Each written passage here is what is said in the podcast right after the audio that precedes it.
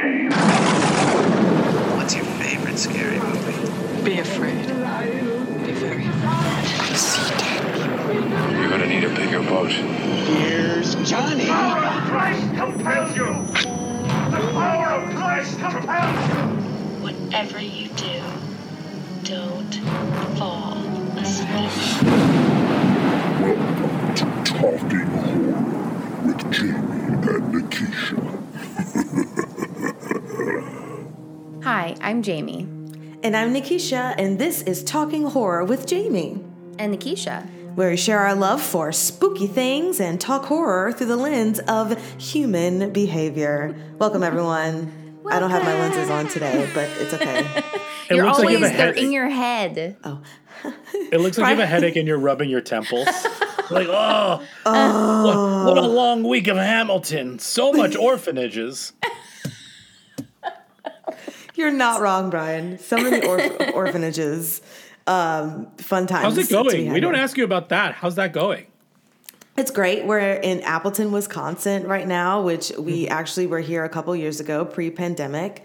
Um, I'm staying in a different spot, so I'm a little closer to downtown stuff. But I mean, it's a quiet, quiet town, quiet village, provincial Would you, town. Nikisha, would you would you say that it's quiet uptown? It's quiet you- you- downtown. Okay, that's Yes. fair. You you you set me up for that one. That's not. I I don't take the I blame for that. did. I did. You that's know- to- you that's totally my fault. That's totally my fault. It's fine. It's fine. There are people who uh, feed into that, so I'm sure they love you for that right now, Bryan. It's all good. It's not the majority, I'm sure. Uh, grand. So I'm excited to talk about this movie because this will be only the second time that I've watched this. But hmm. we are talking about the 2014 horror film It Follows. Okay, my turn. Okay.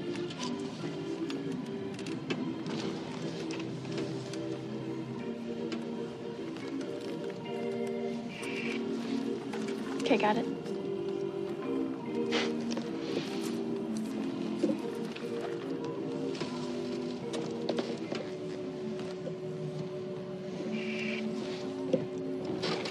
About the girl in the yellow dress? Where? Right there. I don't see her. Right there.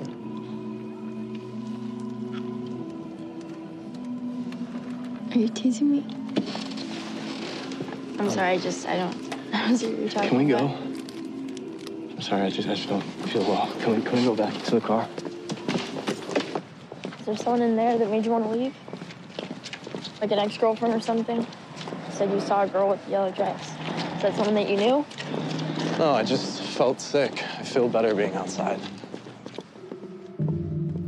So, this movie was written and directed by David Robert Mitchell, and it stars uh, Maika Monroe with Keir Gilchrist, Daniel Zovatto, Jake Weary, Olivia Lu- uh, sorry, Luccardi, and Lili Sepe uh, in supporting roles. So, lots to discuss uh, about the movie It Follows. Really excited to hear you guys' interpretation and take on this because I've also been asking other people who have watched this movie how they felt oh, about cool. it. Yes. Oh, I'm excited to hear that. You did like a little straw poll. Yeah, absolutely. Well, there's a lot of people um, in Hamilton that also enjoy horror stuff. And shout out to my friends on the cast who do listen to uh, this podcast. Thank you guys so much. Hello. Can you imagine? Slow claps. Can you imagine? I imagine? think uh oh, connection's bad. How do I how do I boot Bryan off this Yeah. call? Sorry. Forgiveness. I have to do this twice today, Bryan. Listen, you know it. Wherever you go, it follows. Oh, okay. That's a great one. Uh, yes, we'll stick with that. I got you. I'm with you now. I'm on your side. Uh, grand. So, producer Bryan, well, now that you've said so many words, let's say some more words before we get into this podcast. Give us more words. Sure. Hi, everybody. Producer Bryan here. Um, we are talking It Follows today. We're super excited. We've been trying to do a couple more like contemporary classics that we really enjoy that we know that are either beloved by all or um, divisive. I learned that the ending of this movie is very divisive online. Um, So we'll talk about that. Yeah, I didn't know that. I was I was doing some TikTok stuff. Follow us on TikTok at Talk Horror Pod. We're also Do on um, Instagram as well as Twitter, um, and we're on. Oh, yep, and we're on YouTube. Hi, YouTube. What's up? So I'm I'm doing some more lists for um for uh TikTok, and one of the lists that was suggested was worst horror movie endings and best horror movie endings. Um, find us on t- Twitter um, and let us know what some of your favorite horror movie endings are. What some of your favorites are. No spoilers, just list the title of the movies. Um, but it follows was on a ton of listicles as worst horror movie endings, which I found fascinating, and we'll talk more about that because I'm it, it, it, and we'll, we'll get into that stuff. But I, I didn't know that. I, that to, I didn't know that at all. Um, so anyway, um, yeah, Wow, follow us on all social media. Yeah, that's it. No, but that's that's really exciting because I mean we all kind of turned our noses up of like what people thought it was a bad ending. So okay, cool. I don't Yeah, know. We'll get I in. We'll know. get into to Yeah. all the things, but obviously heavy spoilers for it follows. And Jamie, hand us those trigger warnings, please. Yeah, there's a lot of sex in this movie. So, and references to. I don't know why I said it like that. a uh, lot of sex in this movie. Yeah, hey, yeah, big boy, timey. you want to come over here and catch what I'm giving you? Anywho, uh, yes, this movie's about uh, an STD and an STI, uh, Mm-hmm. more or less. So, like, if that's triggering. Um, also, we do see some some people who are deceased, uh, and Mm. it's very unsettling to look at that um, for a variety of reasons. Like, I mean, seeing a dead body is already gross enough. Seeing a dead body where their body parts are moved in weird directions um, is gross too. So if that is Mm. Very disturbing gross. to you, um, yes, very gross. There's also a gun in this movie. Um, someone does get shot. Uh, several people and things get shot.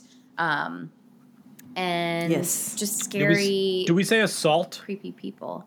Um, no, there's assault. Um, and sex workers and um, uh, yeah, like ma- uh, using chloroform, yeah. not mhm. chlorophyll. My brain for a hot second was like, which one? Which one? What is it? Chlorophyll, more like borophyll. Oh, Bryan's on a roll Alex, today. I love that. I love that quote. Yes, great. What film. is that Billy from? Madison. That's Billy Madison. Never saw it. Oh, do you like Adam Sandler movies, or you just like not like you don't know them that well, like not what you grew up with? It's not what I grew up with, but I will tell you the Adam Sandler movie that random side note that me and my mom love is um, Just Go With It. Oh, really? And it's so random, but every time me and my mom just have the f- funnest time just watching that movie. It's it's Yeah, I it's quite that. grand. And I know that's probably like C D E F G list of Adam Sandler movies in general, but Just Go With It is actually one of my favorites. But he and he and Jennifer Aniston have very good chemistry on They screen in general. do. They do. So like that definitely makes up for a lot of the because that's is, was is that Brooklyn Decker in that movie as the other one or who's the other one in that movie? Uh, I mean, I don't know like real people's names except for Sure, those those two. But and then there's like the random sheep scene that just makes me laugh every time. Oh, yeah, he's Brooklyn like- Decker is in that movie. Okay, Yes. Uh, and but that's been yes. Adam Sandler corner. Absolutely, which I think was well worth the, the the thirty seconds to talk about him. Okay, but have you guys? Speaking of just watching things, have you guys watched anything this week? Uh, I was oh my gosh, I was about to say we watched It Follows. no, we've been job. playing the new Zelda game, Tears of the Kingdom. That's been our entire lives. Oh, is it good? Do you like it? It's, It's great. excellent so far. And it's pretty Yeah. spooky. Okay. Yeah, it has that's true. very it has like very like spooky vibes. You get like in the like the very beginning of the game, there's like a creepy zombie like mummy creature. Um Mm-hmm. spooky spooky hands that have been Spooky chasing Ryan around. hands. Yeah, they're Mhm. creepy. Evil Dead Little vibes in creep, some creep. places for Yeah. sure. Okay. Oh yeah, he loses nice. he loses his hand. Spoilers for Tears of the Kingdom. Spoilers, hands will be lost. Zelda, hands will be lost. uh, well, something that is completely the total opposite of anything horror. I uh, Queen Charlotte came out, guys. If you're a Bridgerton people, and uh, I basically binged it, but I have the last episode left because I don't want it to end, and there's only six episodes, and so I'm just waiting to watch the ending. And I mean, I can't wait for much longer because my TikTok is full of just Bridgerton things. And then a random, uh, what I sent Jamie, which was really crazy. Somebody did an AI of horror movie characters at the Met Gala. and I'm like, Bryan, "Wha- I'll show it to you later. It's Yeah. it's weird. It's so weird, but people are just going crazy with this AI thing. But anyway, all that to say, like my TikTok is gonna spoil it for me eventually, but because everyone has been in their feelings about the end of Queen Charlotte, so I'll watch it soon. But it has been my entire um, existence for the past week, which I don't mind because it's so good. So if you're Bridgerton fans, watch Queen Charlotte. It's great.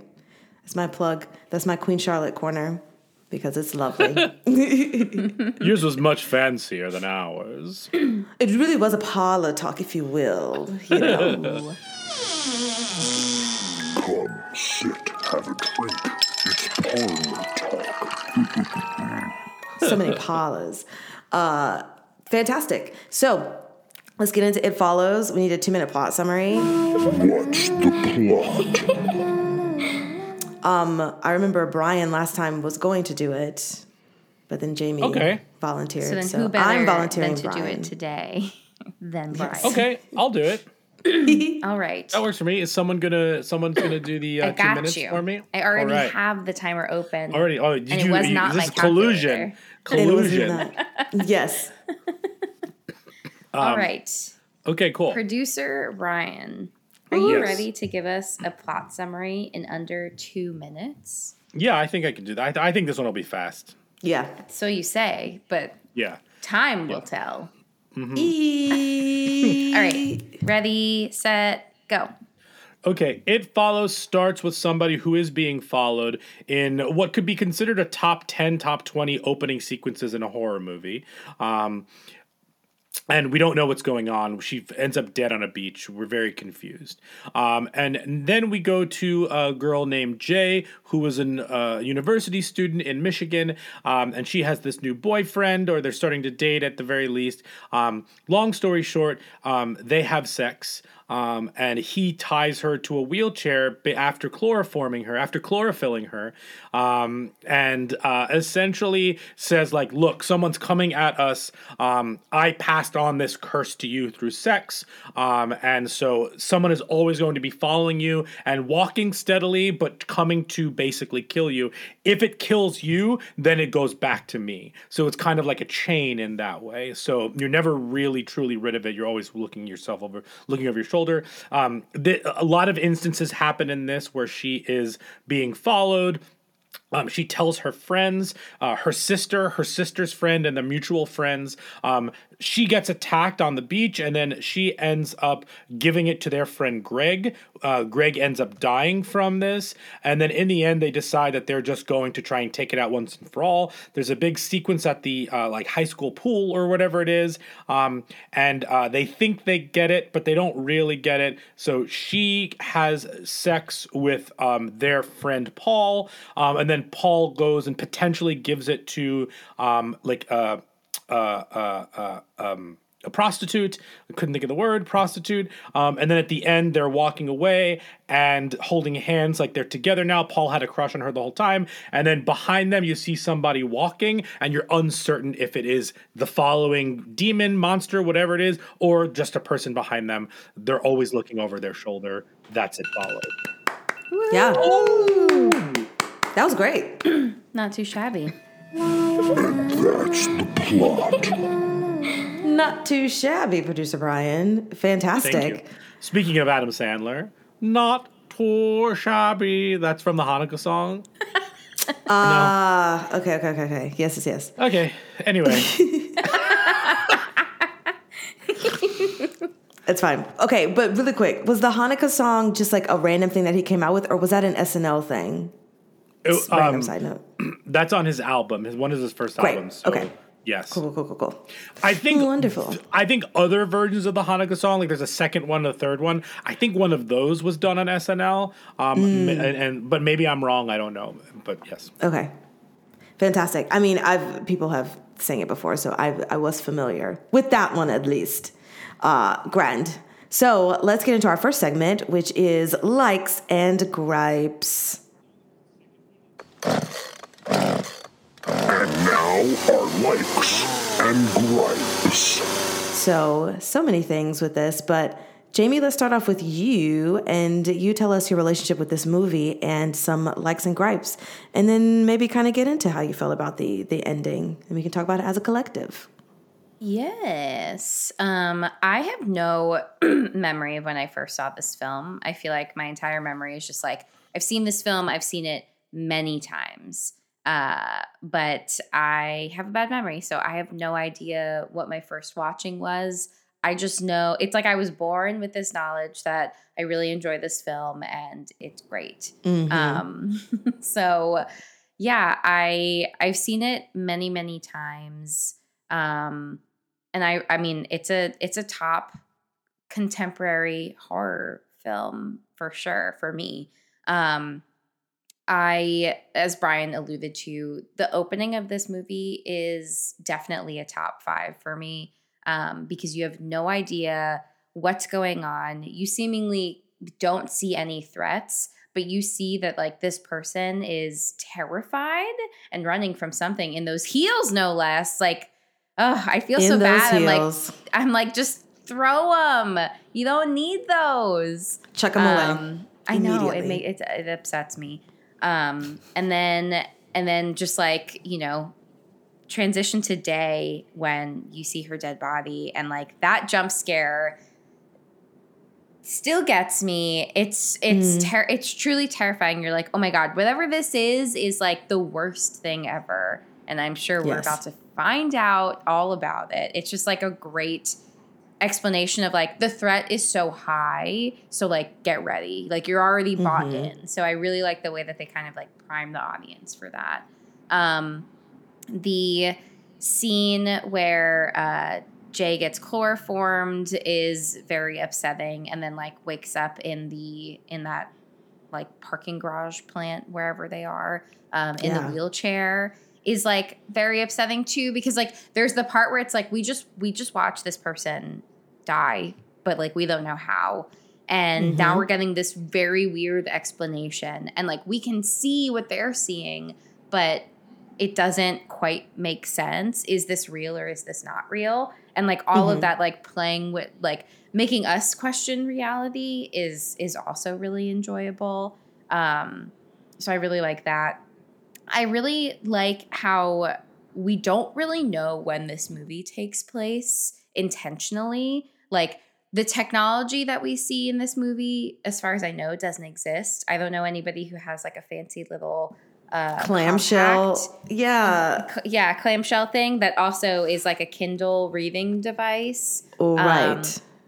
very weird but like i think it's but but like then the vibe also so like that feels future but the vibe generally kind of feels like weird like late 80s 90s like aesthetics Yes. overall. So i like that you don't exactly know like when this is kind of signaling that like this this threat is forever. Like there is no there's no like specific time frame where like the fear of passing something along to somebody else is is like specific to that we're So- always having that So I have a list of things that make it indistinct that I just want to tack on to what you're saying Yeah. oh yeah. Um, That's great. i think you know um, this so it's the um, it's that synth score, that like 80s, 70s synth score that kind of puts you Yes. someplace and you're not sure. This movie, just in its pace, has a very nostalgic feel to it. Yes. Um, the clothes are indistinct. There are no logos. It's all striped shirts, collars, t-shirts with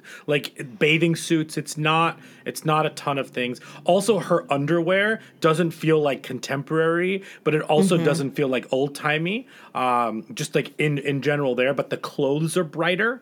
Um, uh, the old movie theater. It's not like a cinema. It's not a cineplex or anything like that. Um, the weird clam Kindle, as you mentioned. Um, The Clindle. tr- the Clindle. Glim- Uh, um, also, the the only cell phone use in this movie is the opening sequence with her on the beach.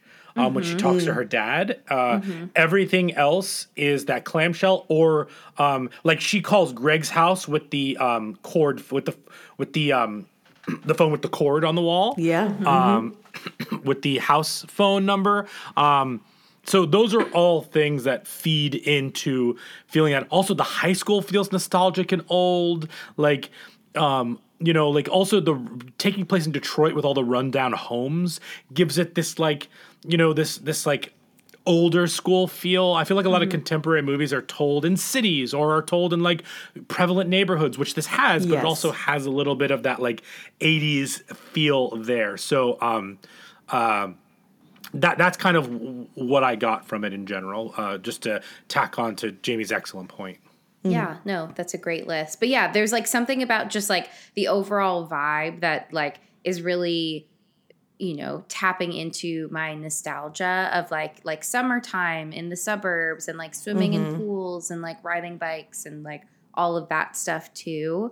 Um like there's something that like even though i'm older now it like makes me feel like i'm a younger person with the same concerns that they're having while Yes. watching this. And i really just like that they're able to like bring me back to that time which you know freaks me out more because it's like oh yeah like you do have to be scared like th- i think like adding on to what i'm saying but like their age too it's like they're they're young people but like they're not quite kids but it's like Right. that middle mm-hmm. school into high school kind of age where it's you know you're you're in adolescence you're learning about dating and sex and things like that but like you're still like there's still something very young about um about Jay's friend or I mean her name's actually Jamie. Uh, scary. Um no. but like her friends her friends are like so young and then she's the one who's like going on this date and like having sex with this person but like i don't know it just reminds me of like being in middle school with my friends learning about sex and being absolutely terrified um and and just like this time period it's like it's very weird how easily it's able to like put my brain back into that time frame Mhm, but it's like mhm. very very effective at doing it which is why which is why i find this movie so scary on rewatches just because it's like Mhm. i'm imagining myself in this terrifying situation or like a friend in this terrifying situation and and trying to navigate it where like you you if it's not you like how can you help when you can't see it which is the scariest Right. thing to me ever um i i have to shout out some of my favorite like spookery that happened some of the best jump scares um and i'm sure we'll talk about them but like when they're in her house and something breaks in and everyone's like nothing is here and she sees the girl walking through her living room seemingly like urinating on herself which i think i've mentioned in a past movie. I hate that. I hate when people pee themselves. It's Mm. so upsetting to me. Um so like watching that but also like her mouth like she kind of had like vampire teeth. It was like super Yeah. weird and very unsettling. So like that's terrifying and so she hides herself in her bedroom and like lets in her friends, but then her other friend is trying to come in. And when they finally open the door to her, and that very tall lurch guy Just is coming in, oh my by. god, Yes. terrifying, Um, Absolutely. awful. I hate that. Um, and then ag- another shout out to when they're on the beach and Mhm. the the girl comes up behind her and like all you see is like her hair go up and and everyone sees it which like is also i think there's this moment of like validation and affirmation where it's like cool mm-hmm. like you might not be able to see what i see but you saw my hair up and like one of them gets fully knocked over with a chair and has the yeah. marks on his body and it's like that's terrifying but when they go into the little i don't know shed thing and she's shooting um and and paul is like what, what are you doing um or greg greg Greg's on the Greg's the outside. guy. yeah yeah, yeah, yeah. yeah. Um, but then the the thing blows open and everyone's like, okay, what? And then the creepy kid that just appears and like growls at her. Yes, Oh yes. man, like all of those, they're so they're so good. Um, and I don't know Also- what's creepier when you recognize the person or not. Like the fact that Right. that the one that on the beach that first comes up is her friend who's like Yes. literally in the ocean. And so like and she has her back to it, so she can't even see it. But like those I, I find those scarier when you know when you see the person, even though after we might realize who that person is to the person being chased, but like seeing a second version of the person who's already in the space with you is mm-hmm. terrifying. Yeah, I'll just quickly add to that. I find in horror movies what I find more satisfying than necessarily like defeating the evil or whatever it is, is when everyone starts believing you. There's something so deeply satisfying when your friends are like, even if they don't have anything to base it on, they just base it on the trust of you and their friendship. Like in this one, like they kind of believe her and then they definitely believe her after that. But there's something Right. very satisfying about that. Uh, definitely. And if we're talking about another Maika um, movie, uh, Watcher, the Watcher, like in terms of like, it's very nice to see her being believed by her friends in this one, as opposed to like kind of being on her own in that one.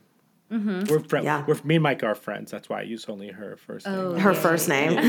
Yeah, yeah. super close you're one of the friends that believes her. That's why you're so close. Oh yeah, yeah, yeah, yeah, yeah, yeah. Yes.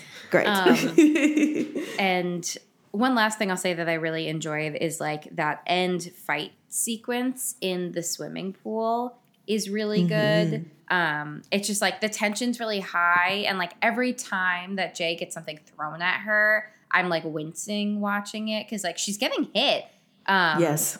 and and but also like is terrified and in a in a wildly vulnerable place um so it's i'm like curious like what their what their actual plan was like was their plan to try to like lure the creature into the pool and then electrocute it Right. um but then like the creature didn't actually get into the pool so now she's in the middle of the pool with all these things all around her as like Mhm. weapons um but yeah when when it when it all comes together uh although what i don't like is when there's too many guns being shot with like reckless abandon where like Yes. yes, there's a real threat but remember there's also like people behind those real threats so I, I wish there was better uh, gun handling and gun control in this For film. sure. Their friend gets shot in the leg, and they are not tending to her at all. Nope. She's just holding her her calf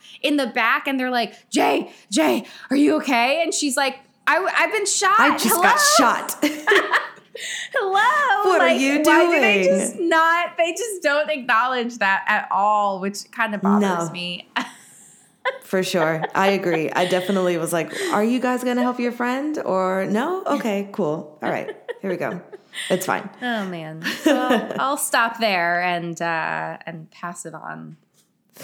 Yeah, uh, I just want to piggyback off of what you guys were talking about at the beginning with the the differences in not knowing what the time period is because it definitely even with like her hair I felt like uh, Jay's hair specifically like the little side bang and the very like long but layered hair reminded me of like the early 2000s and so I thought that this movie was maybe like 05 06 but even I don't know if you mentioned this you might have Bryan but even the TVs I was looking at um, the, when they were watching the TVs and thinking like oh, if this is supposed to be like in the modern, like what they're watching and the style of TV that it is, is mm-hmm. like very 80s. Totally. Um, because I literally was thinking, like, what are you guys watching on this TV? And there was like Yeah, two like- TVs stacked on top of each other, too. Totally. Like the, Yes. like in the 80s you might be watching those like 40s and 50s movies. Like Exactly. it made like mm-hmm. perfect sense. Totally. It's on my list. I don't know if I said it, so I'm really happy that you brought that up again. Yeah. Um, but I never, th- I never thought about it. I just assumed that everything was kind of early odds. But it's just a great point that things were a little bit all over the place. But it wasn't distracting to where I was questioning things that were happening, which was nice. Um, of course, guys, the this movie was on top 10 listicles that I have watched and seen on Watch Mojo multiple times. Sure. So I knew everything that was going to happen, but I feel like my uh, the first time I watched this was a pandemic watch because my friend, shout out to Whitney, um, suggested this movie for me to watch, and then it was streaming, and so I watched it. And that was my first experience watching it. And so now I and I hadn't watched it since. So now going back and watching it again, it was nice kind of like remembering what happened, but still getting um, scared at some things. And I will say the one jump scare that got me, and I was really mad that it got me, was when she was in the mirror and she was just like examining herself after Jay after everything had happened. Oh, and yeah. the ball hits the window, and I definitely just like jumped and I thought, oh my God. Well, yeah. Because on second watch, that's not the jump scare you remember. You remember Right. the beach. You remember both beach scenes. You Both remember scenes, the, the man large in man the in the, back. house. Yes. Yeah, Mhm. you remember all. You remember the pool sequence, but like you don't remember her checking her her genitalia and then like the like ball hits the window. That's not the one you remember. No. Totally. uh, and it got me, and I was very upset, guys, but it's fine. we moved past it. I agree, it's a great opening because of the fact that you can't see the killer, but you see the remains of the victim. I think that's absolutely genius. I want to also piggyback because I wrote in uh, this multiple times, but Bryan was talking about the scoring and how it was very 80s. And I absolutely thought that the themes in this were very much Halloween vibes with the, the synths in really high pitched tones was absolutely 80s. And another thing was the cinematography as well, because you have all of these 360 views um, going around the whole like perimeter and then zooming into one thing is absolutely, absolutely like Halloween movie uh, 80s vibes, um, which I think brings about that kind of nostalgia that you have for uh, um, older horror movies. Um, and that's like exactly how I felt because the setup was, you know, pretty much the same as far as how they filmed uh, how they filmed this uh, movie, and uh, some other things that were just kind of like a little little gripes, but things that I just was like, what question mark? These kids Just are just you know gripes. itty bitty gripes. These kids are just not in school. They're like driving around. There's no parent, parents around, like helping them, which I kind of liked it, that they had to go at it on their own because I guess to Jamie's point of like when things are happening in your friend group, like it is only you guys and you're not really kind of calling so much on on parental figures to to help you. Um, but it was just so weird that it was like, yeah, we're just gonna drive off to this beach or this, you know, cabin over here for however many days, and like no one, I don't know who knows where they are. There's no cell phones, you know, so people aren't, you know, being able to contact people or at the ready. Um, so it's just like y'all are really out here doing whatever you want. Okay, cool, great. My mom would have an absolute fit. uh, another kind of gripe, but maybe just a, uh, not even a plot hole, but maybe just something that I wanted to see or connect the dots with was after Greg's death, and there was like police outside, but like nobody is questioning like the neighbors or like questioning Jay or her mm. friends, and like Jay went into the house, you know, and so like who called the police, you know, to get there? And like, did Jay just Sure. leave and disappear? And was like, okay, whatever. So I just thought that that was weird. Even though Greg was sleazy anyway, I was really happy that he got got because he was just like scamming on all the girls. And he's like, I don't even believe your sister. I just like did this just to kind of ease her mind. So I was like, okay, yeah, Greg, you need to go. Uh, bye bye. Um, also, question for the goes. group. yes. Uh, a question for the group. So when Jay like drives off, and I forgot exactly what happened before this, but then she's on a beach and she sees the guys on a boat, and then she takes off her clothes and gets into the boat. But then it cuts to whatever. So we're just gonna assume that like maybe she was gonna try to pass it off and then didn't pass it off. Is that what the vibe That's is? what that's what I think happened. Like she thought Okay. in that moment about like doing it again and and then bails on her plan. Okay. Cause I was like, what? What's what's what's happening here? Because then they were like, yeah, do you want to pass it on? And she's like, no, it's all good. Um, Yeah. But I thought that it was smart of them to one try and trap the thing so that they can kind of end it in general, and then two, when realizing that that couldn't happen, like as sucky as it is, I thought it was a smart idea to give it to a, a prostitute because then you know that is going to get like passed on, even though you're still looking over your shoulder because you don't know what's going to happen. But it's like you know that it's going to get passed on, you know. Um, so I thought that was just an, an interesting take on it, and I liked, I I liked that the ending is kind of open ended. Of you really don't know what's going to happen to these characters, and they think that it's okay, but there's still you know the possibility, the danger, the threat is still there, um, because not everything is kind of like a happy ending. And sometimes i do like when horror movies are like you don't get a happy ending here. Like the demons are not slayed. They are still around. Because i mean there are traumas and things that people will deal with for the rest of their lives you know? And this is an extreme case of of trauma. But just the idea that like there are people who will live with some form of trauma for their whole life. And i think that is relatable. And not everybody gets like that kind of clear cut cookie cutter happy ending. So i dug it i don't think i have any other things but my i mean again i'll just state my favorite favorite thing of this was the whole score of this movie i just the second go around i really was paying attention to how much the music really added to a lot of the moments um, in in this movie and uh, well, I'll say that for later. I was going to ask a general question, but I'll wait till Bryan does his likes and gripes, and then I'll I'll ask a question. So, go ahead, Bryan. Uh, general question. Uh, just to backtrack for a second, um, the Hanukkah song was presented on SNL, um, but it was rewritten a bit for um, his album. So while it did premiere on that, the the the, the album version is tweaked a little bit. Anyway, Got it. Back to it follows. Um, yes. Yeah, this is definitely one of my favorite have to break the curse movies, where the movie is spent trying to undo what happened in the first 10 minutes. Um, Definitely appreciate that. Um, I liked. I like how pithy the storytelling is in this movie.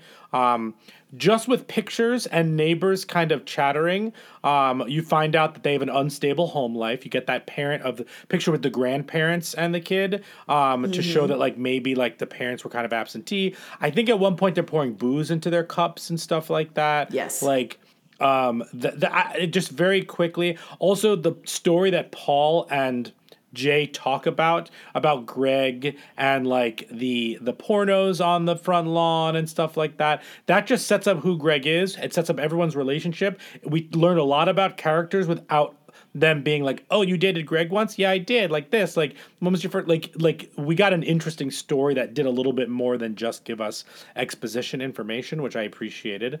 Um, I think that Maika Monroe's performance this is excellent. I, I think she she is deeply underrated, uh, potentially as a scream queen, if you will. Um, Even though she doesn't scream as much in the movies, you have the you have this, The Watcher. I have not seen Significant Other, but I know that she has a couple more horror movies coming out. The guy who did The Blackcoat's daughter, she's in his next movie um, coming out. So like, I think she's wonderful in this movie. Her eyes are just so expressive, and and in this and The So Watcher, where there's not a lot of talking, she just conveys so much. Um, So appreciate her. Um, the Someone score, said, sorry, just to piggyback. I actually someone suggested to me the other day, significant other. Maybe we need to put that on our list. Oh yeah, it's on Paramount Plus. That's on my list as well. Oh, okay. Sorry, Um, keep going. No, that's great. No, I, I'm glad that someone said it because it makes me want to watch Yeah. it more. And, and then watching this one makes me want to watch it more because I just really like. Um, I like watching her Her. act. yeah. Um, I also let's- talking about the score. Um, um, notice there's no music, no score um, when they're having sex or when she's chloroformed. Any human scary thing does not have a score because your life does not have a score. Like when she's like mm. being chloroformed by him, like that, the things that have the score are the impending followers and things like mm-hmm. that. And like Nikisha said, I actually have on my likes is that this has Nightmare on Elm Street vibes as well as Halloween vibes. You know, mm-hmm. you know, um, the Greg character's a little bit Johnny Depp across the street. That mm. shot is almost like the same as um, Heather Langenkamp looking across the street on the phone. Mm-hmm. Like that, it feels very much. This feels like Nightmare on Elm Street territory again, eighties, and then um, and then just the suburbs that like that one note that feels like a heartbeat getting faster and faster, creating that tension. Like that feels very Halloween esque. So I really appreciated that. I also think that's why it feels nostalgic because it reminds us of those movies as well. Like Jamie had mentioned earlier. Um, um, I really liked that. Uh, uh, the I, I like the people I like the people watching aspect of this. The beginning where they're playing the people watching game. I thought that was an interesting way of kind of getting into things. Um, I thought that the use I mean the use of PTSD in this as well was very interesting. Um, just that that in, in general. Um i like that this curse is tough because it's dependent on others and it's never broken. Like i think that says a lot. And at first i was like iffy on the rule that like if you've had it and you pass it you can still see it. Um, i was like but that doesn't i'm like no that makes perfect sense for this movie what it's trying to do and what it's trying to say. Um, i like the idea of the city versus the suburbs they have that conversation but then also you see the in between of like the the the broken down suburbs the barbarian suburbs if you will. Um, Yeah. Because like that's a transition and these people are going through a transition. You know a lot of them are out of high school. They're in college. They're kind of on their own. Their parents aren't there. Um, and and it and also that kind of like latchkey kid feeling even though this is more than a latchkey kid because they're not in school really they're in their community college that also brings it back to a time when before cell phones and that's a nostalgic aspect of it too where you're kind of just like i'll be home at eight and it's like you better be home at eight you know like that kind of thing.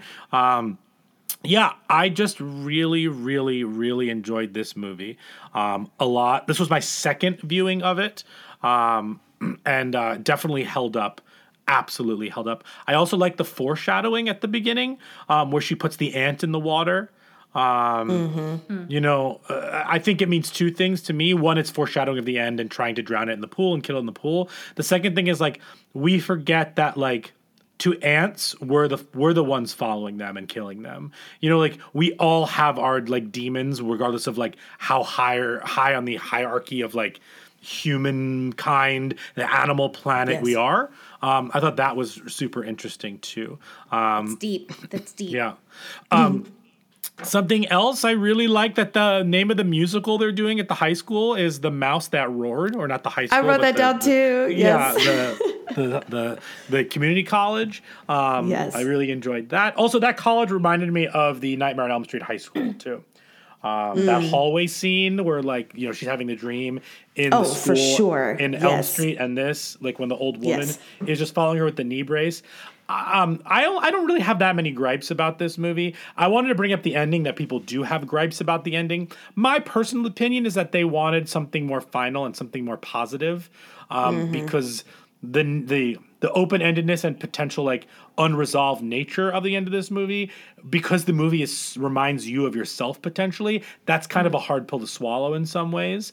Um, one, uh, again, gripes. Why is she running in high heels? And why would she run out in the open? I don't understand going to the beach and like not having your back to the water immediately. There's so much room between the water line and her, and then in front of her when the car is shining. I don't know. I, I would have planned that very differently um, in terms of if I was being chased like that. But, you know, it is what it is. Um, also, she It stopped makes for running. a great scene on the beach. It does, and and, rea- and and realistically, she gave up.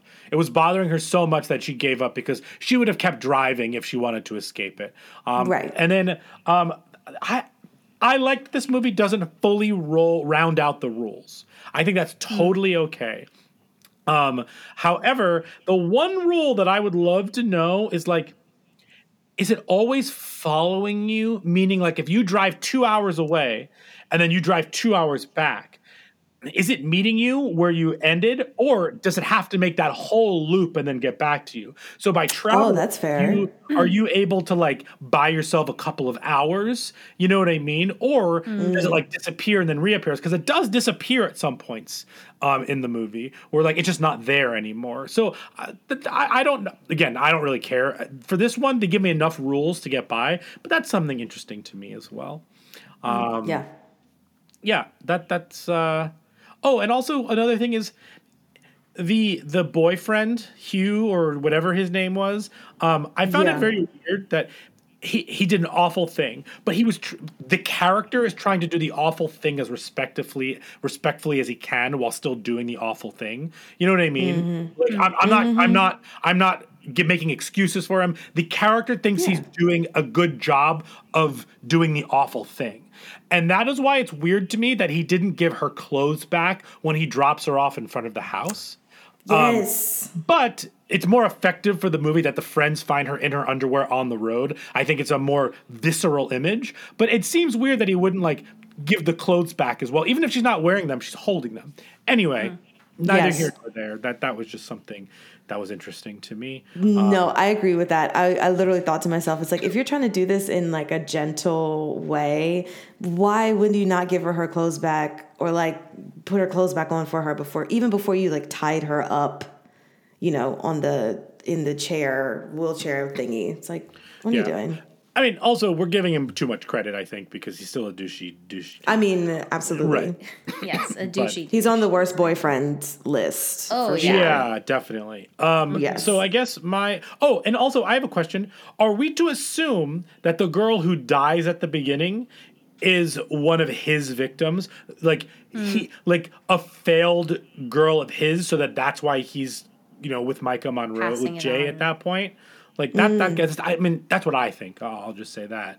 Um, and then I have other that. questions. I have other Say questions about this, but um, but we'll we can we'll probably get to those in in the other parts. Um, but uh, yeah, um, Okay. cool.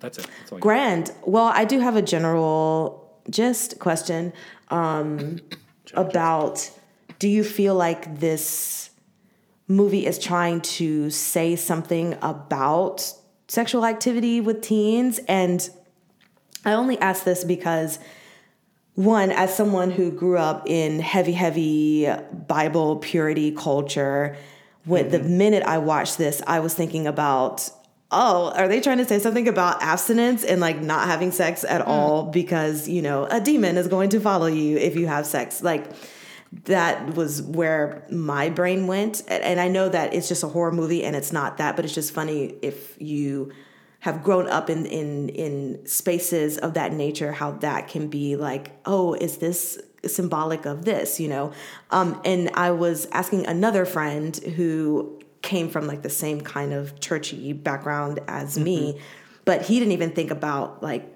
that at all what was really interesting is that he just thought that it was kind of a play on the trope of what we've all been talking about 80s movies and how the virgins are the ones that live, but the ones who have sex are the ones that end up dying or getting like killed by the slasher.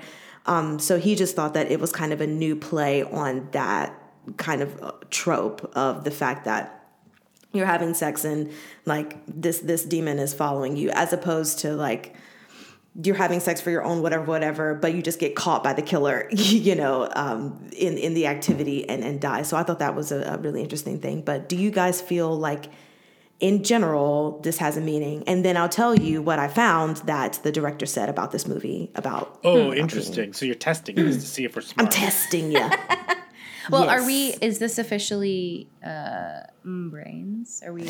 Oh, I mean, I guess I guess we can we can we can transition since we're talking about human behavior, how we feel about it. Okay, guys, so here we are in mm, brains.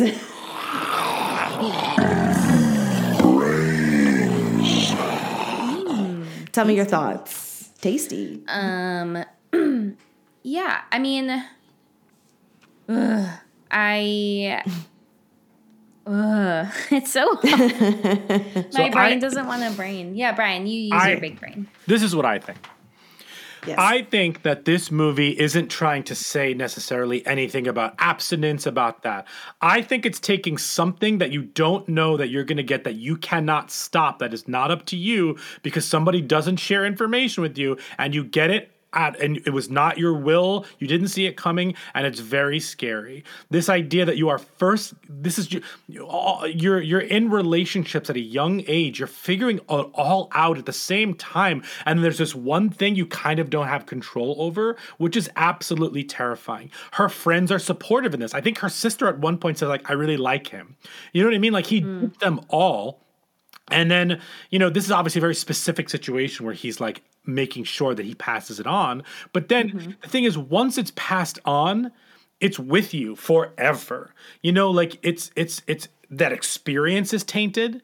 You even if you get rid of it and you pass it on, like you can still pass it on, but it doesn't leave you. Depending on what STD or STI it is, it doesn't leave you. It's now a mm-hmm. part of you. So that's why I love the ending because like even though she she has accepted the fact that this is going to be with her forever. She has given it to her boyfriend, and the two of them can live in a balanced life, but they know that they have it. It's always there behind them as a part of their history, their sexual history. And that's a scary thing because we see anything that doesn't go perfectly right with sex, you could see as a scary thing. So much Yes. surrounds sex that is scary.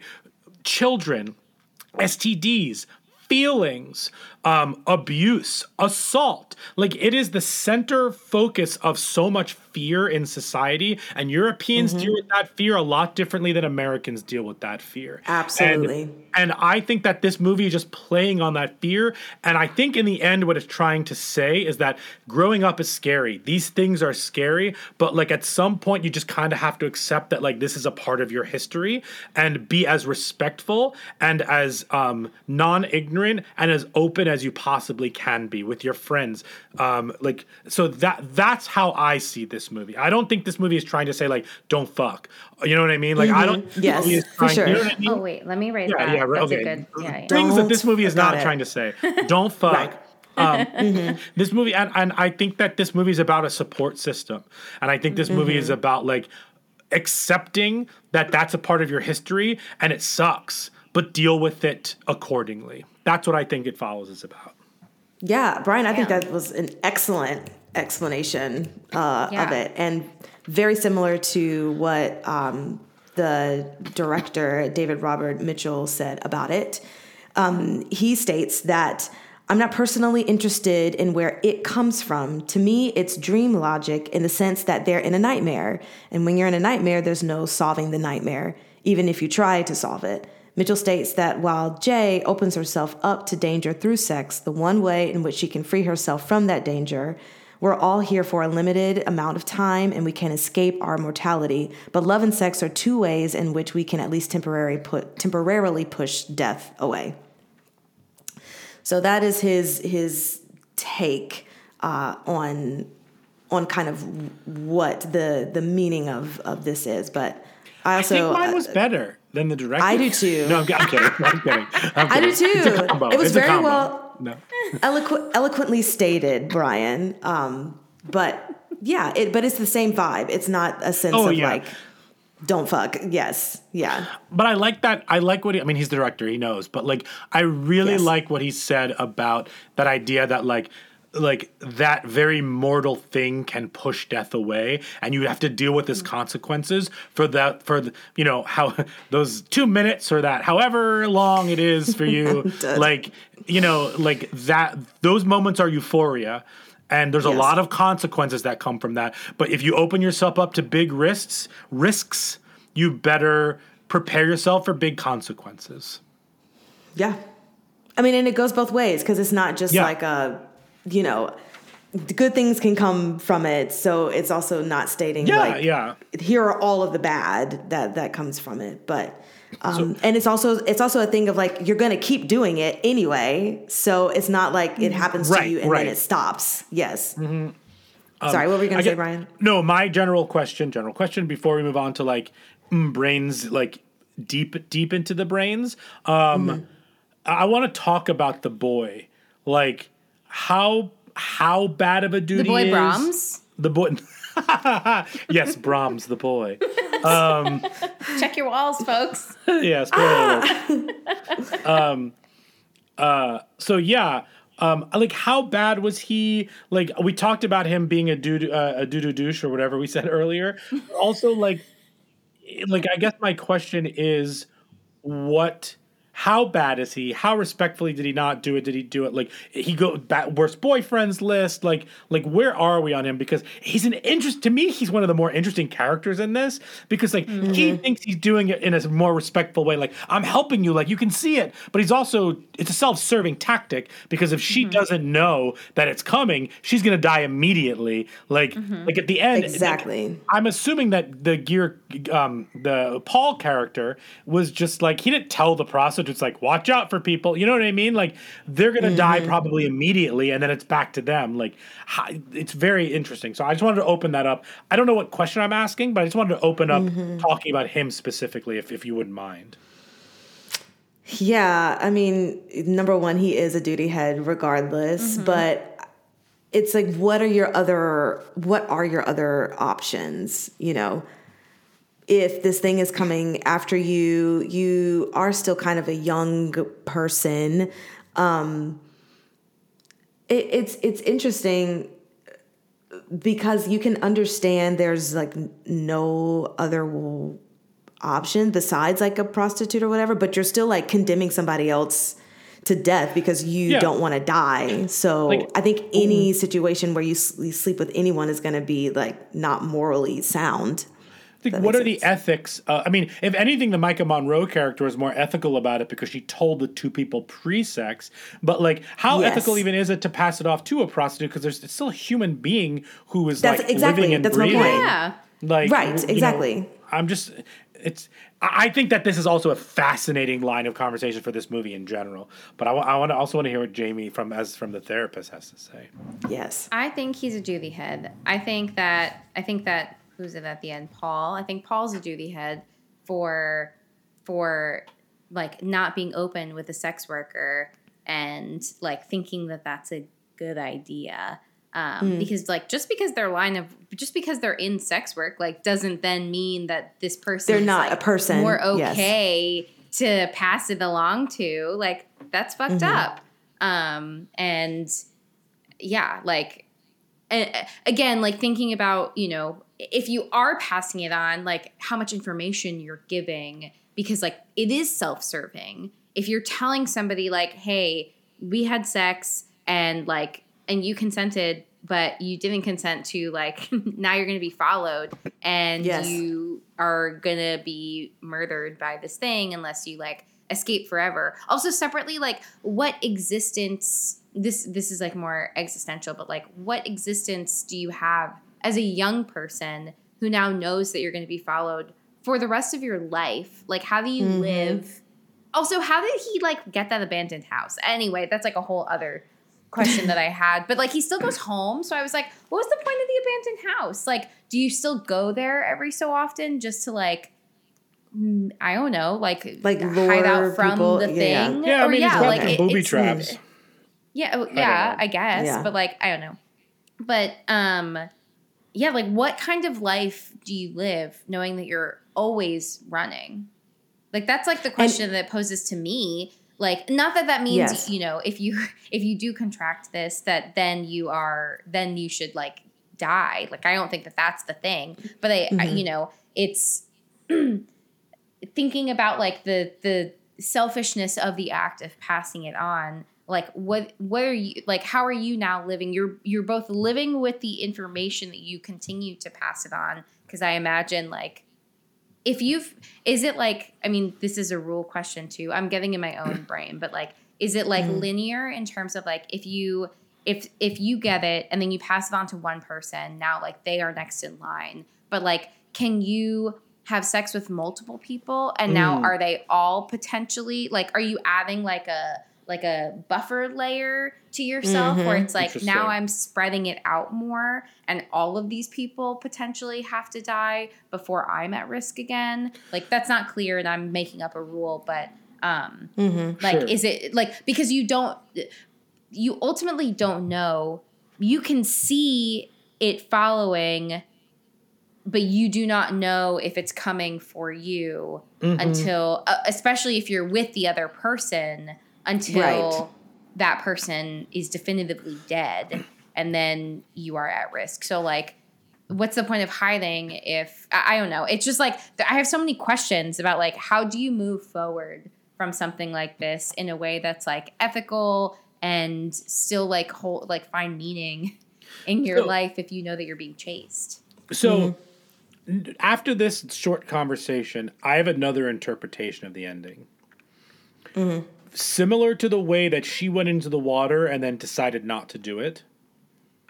What if Paul drove to the prostitutes, decided workers. not to do it, the sex workers, decided not to do it, and so the ethical ending to this movie is that like they both know that they're next in line.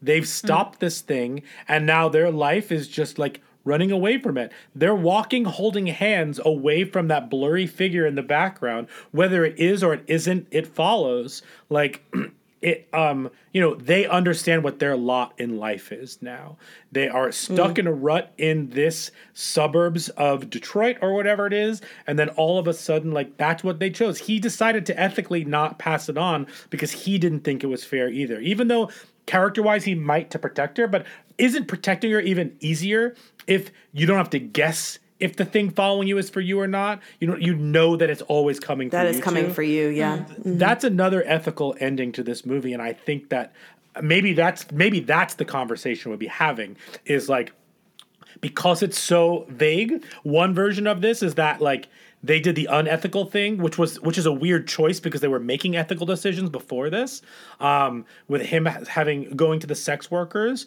versus um him deciding not to do that and like they've just decided that like this is now what they do. They just avoid these things but they can run together. They run they can Yeah. run away in their lives together or just walk down the street together. So that that's another uh, potential option for the ending which i kind of like a little bit better talking it out loud. I think i'm gonna go with that Yeah. one but then why have the why have the scene at the beginning where she avoids them or she decides not to give it to those boys in the boat versus and then like uh, I, I choose to believe that these characters are growing in a positive direction. So like her she fair. convinces him to like not maybe he's struggling with it internally going to the sex workers and passing them by. I don't know. Now i'm rambling but i, think that that's an interesting concept. Well, and now it's the, the the big question too is is there a morally ethical way to pass this on? Or is it more moral to just like Bryan said this is your lot in life and you just keep moving forward? Hmm. Like are we saying that passing it on is a no-go no matter what? Even if you are having a conversation with someone and like telling them beforehand and then someone like is like paul as a friend says i'll take it and do you know what i'm saying like would that Yeah. be more moral to do to have the conversation before know what it is and keep passing it on that way or just passing it on in general is just a no-go Well, with Paul, now they're just passing it back and forth to each other. So do you know what I mean? Like Yeah. it's it's ping pong. Mm-hmm. It's it's it's it follows genitalia Is that how ping that pong. works? I don't know. We don't know the rules. Right.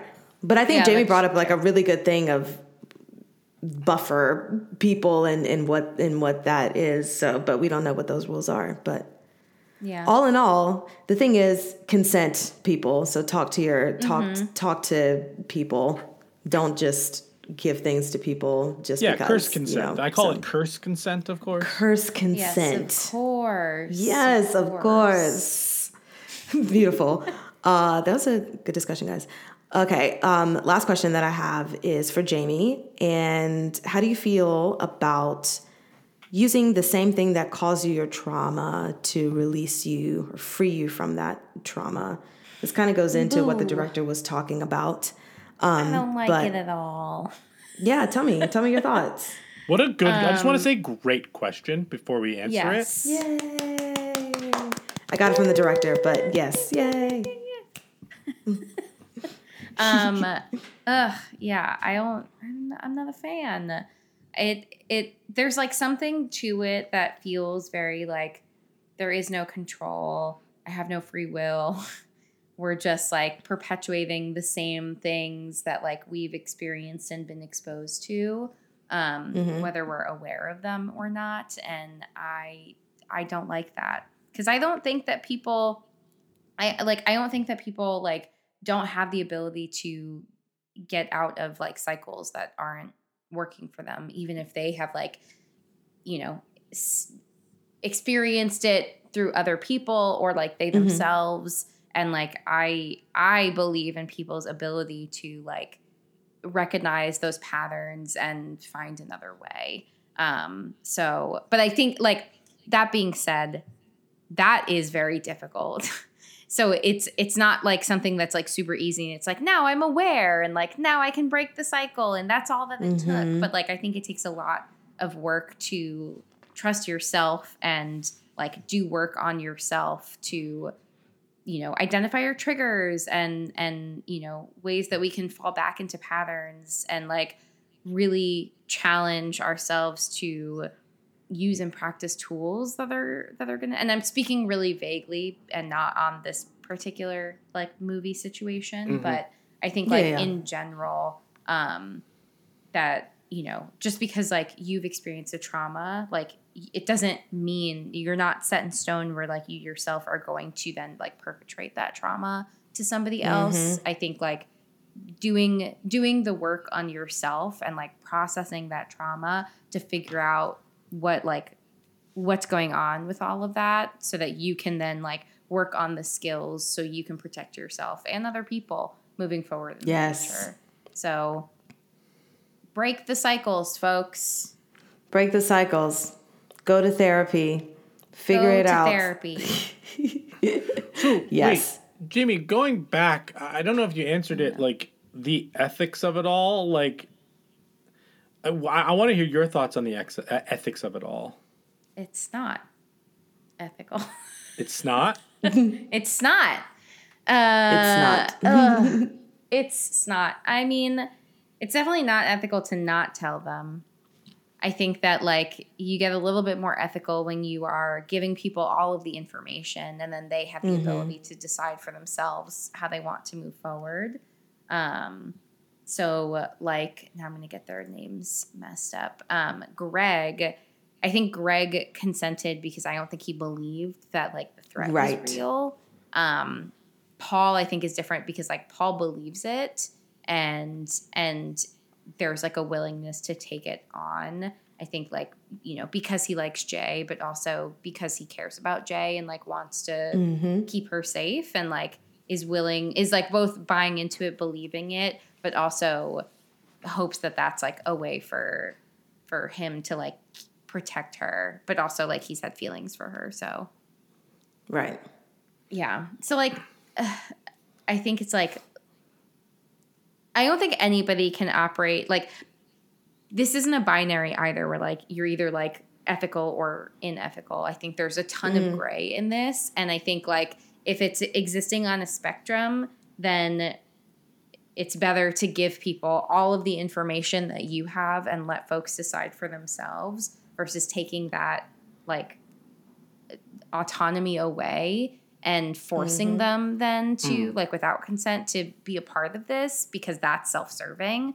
Um it's still self-serving it like giving the information and Sure. they still consent to doing it because like now there's somebody else but at least you're giving them the choice versus forcing someone to be a part of this um, right. whether they then know it or not. Like the least ethical is to pass it, not tell them that you passed it even after, and just leave it be. Like, because then they don't know and they have no idea that something is coming for them. Mm-hmm. Um, that is the least ethical.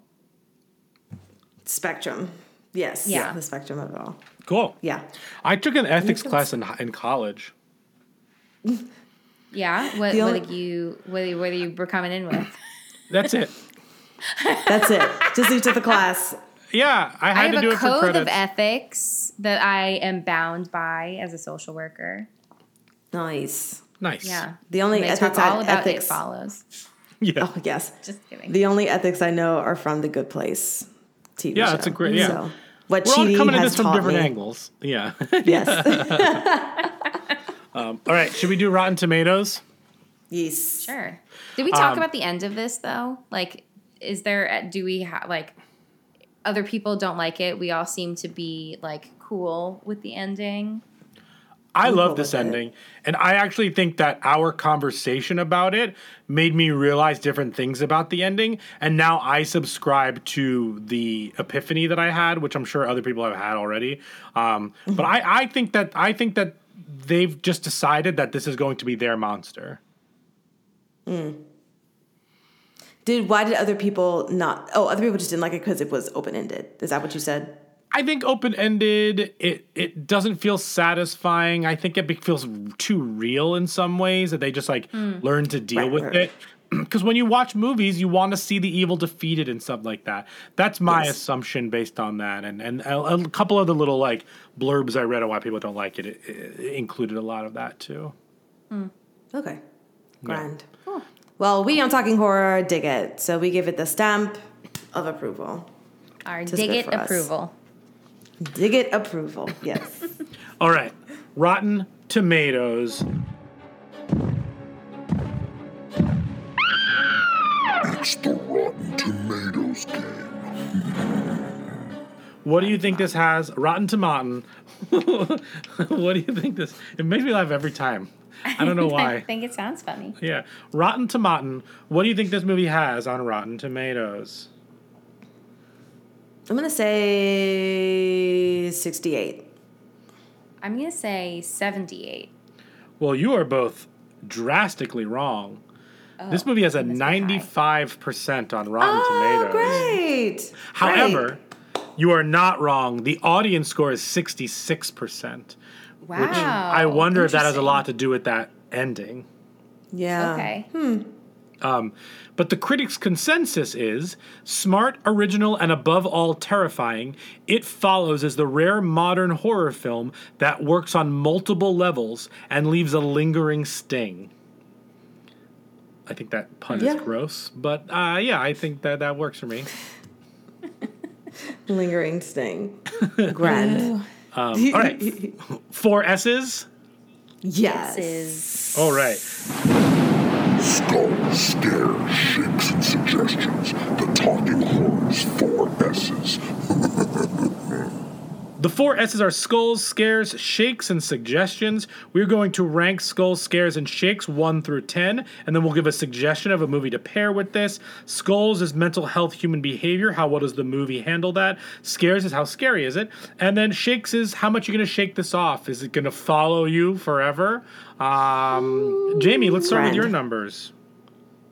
Um, for skulls, I have it at a seven. I don't know if I should make it higher. I do really think that people are are peopling. I think there's like a lot of like logical, rational decision making that feels really grounded and real.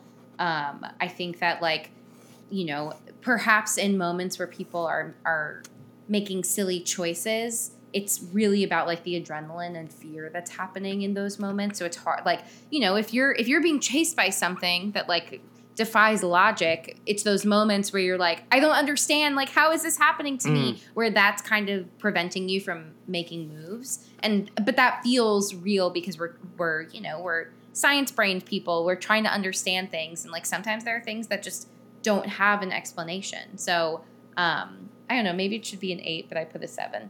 Okay. Uh for scares, I'm I'm giving this a four because that's probably somewhere closer to how I feel now. But like when I Yeah. first saw this movie the first couple of times, like it, it really scared the crap out of me. Um, the again, like the the ominous feeling that you have throughout this film when the actual like monsters do show up unexpectedly, it's very scary. The score is really scary. Um, even the lack of score is really scary. Um, but I've seen this movie many times now, so I feel like that's impacting my score.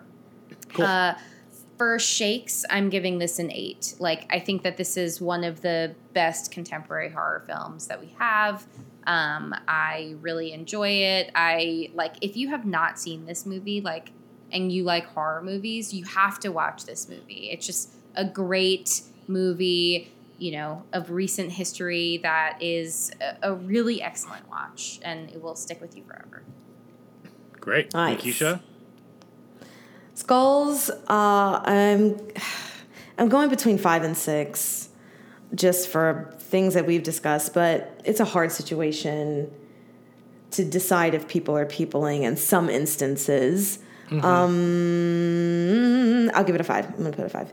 Okay. Uh, scares. I'm also gonna give this a five uh, to piggyback what Jamie said with the scoring, and then that dumb jump scare that got me. So I'm super mad about that. So I'm gonna give it a five. And then Shakes, I'm going to give this a seven. Uh, I enjoyed it even more the second time I watched it. So, looking forward to continuing putting this in my Rolodex of horror movies. Cool. Um, Skulls, I'm going with a six. Um, for all the reasons that we said, I'm taking Nikisha's six so that we have it in there. You know what I mean? Great. Right, right, right, right, right. Uh, scares, I'm giving it a 5.5 because I I'm taking what Jamie said, which is like it, this was really scary the first time. Different things were scary this time in a different way, um, but not as scary per se. Uh, so more the what it's trying to do to you makes me feel scared. Um, so I'm giving it a 5.5 because it's it's still over the 50% mark. Um, and I give this an eight. This is like suggestions, easy watch. There's a lot going for this movie. It's it's very different than a lot of other movies. Um, and even if you don't like it, I feel like you appreciate it if you see it. I don't know. Maybe I'm just putting words to people's mouths, but um, yeah, that that's what I'm going with there. Um, and I'll start with I have two suggestions for this, if you don't mind me going first. Um, Go for it. one of my favorite I gotta stop this curse movies is Drag Me to Hell. Yeah, such a great movie. uh, obviously different tone of this one um, but um, I, I also think the endings are more related than you think of those two movies.